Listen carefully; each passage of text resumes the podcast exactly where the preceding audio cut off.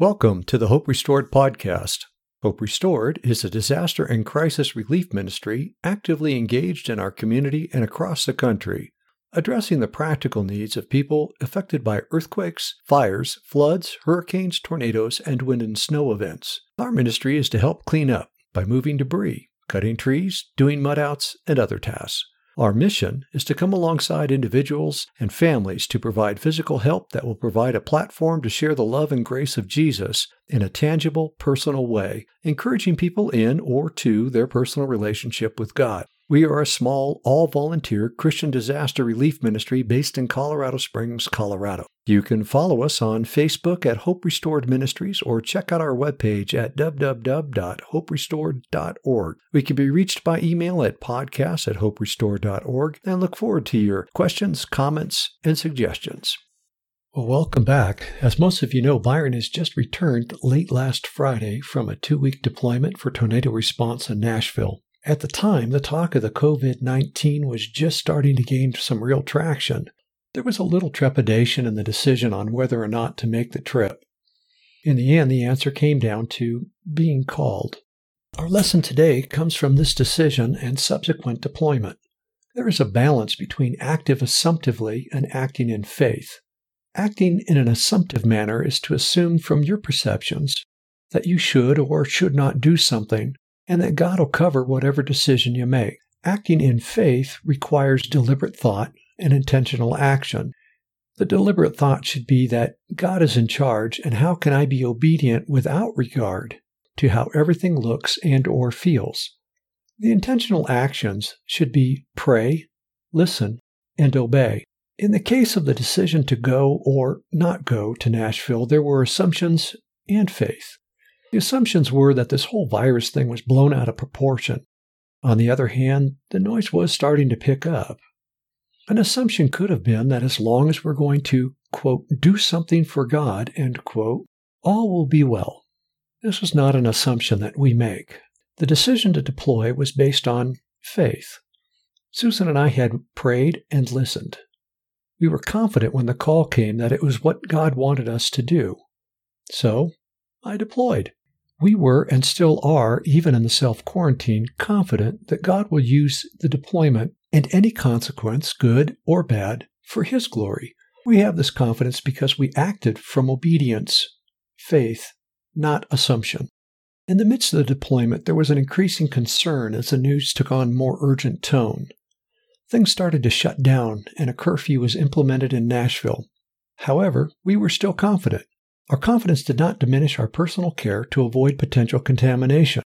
Hand washing while singing Jesus Loves Me to ensure 20 to 30 seconds or more, yes, water off until rinsing, became a staple. Social distancing was more of a challenge, with dozens to a couple hundred volunteers, but still every effort was made. The lesson we're trying to communicate is that we can absolutely rely on God. However, we should not assume that He'll catch us if we act impetuously.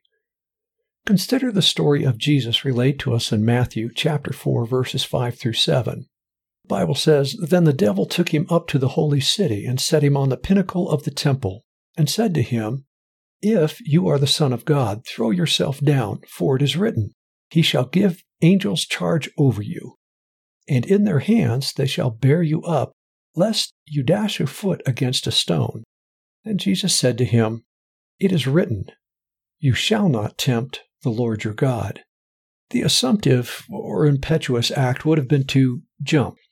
After all, Satan quoted from the scriptures, so these things must be true.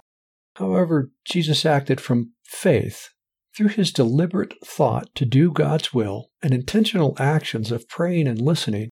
Jesus knew that this was not God's will and issued a stern warning in verse 7.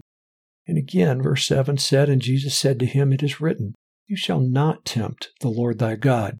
As we act in God's will, we have confidence. Consider a few verses with me.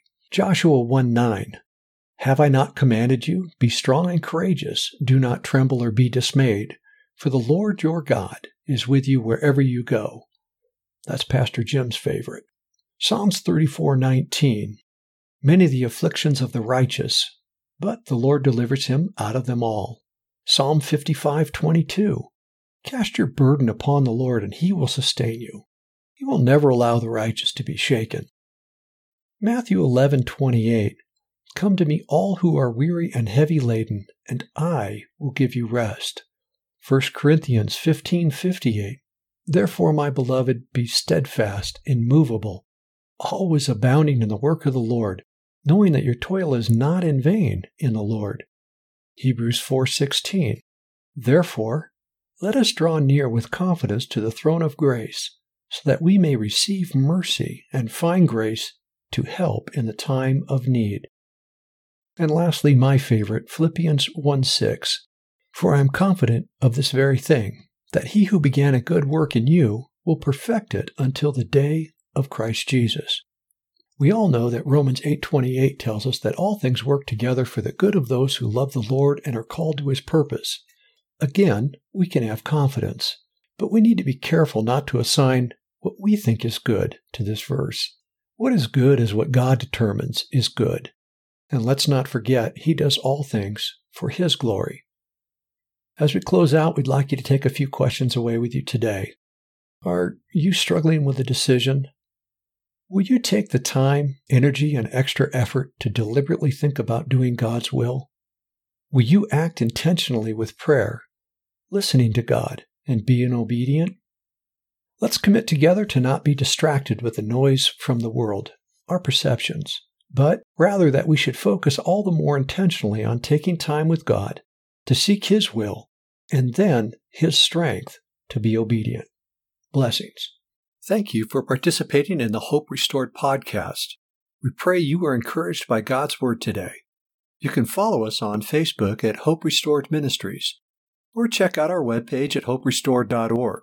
We can be reached by email at podcast at hoperestore.org. We'd love to hear your comments or questions. Thanks so much for tuning in, and we hope to see you again next week. Tell a friend. Blessings.